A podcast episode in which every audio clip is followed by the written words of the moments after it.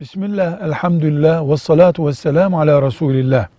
Alkol, şarap, rakı, likor adı neyse kullanıldığında, sıvı içecek olarak kullanıldığında, Allah'ın çok büyük haram dediği şeylerden biri yapılmış olur, büyük bir suç işlenmiş olur.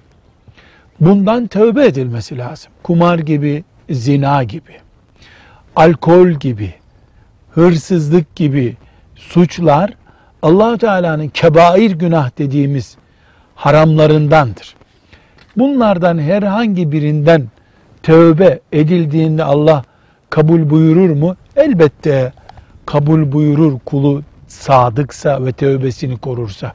Alkolden tövbe eden birisinin yapacağı şey ciddi tövbe etmektir.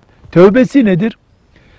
Alkolü bırakmak, kökünden bırakmak, tekrar yapmamaya kararlı olmak, eski yaptıklarını da pişmanlıkla hatırlamak, bir daha yapmamak, pişman olmak ve tövbe etmek gerçekleşiyorsa Allah tövbeyi kabul buyurmuştur diye umut ederiz.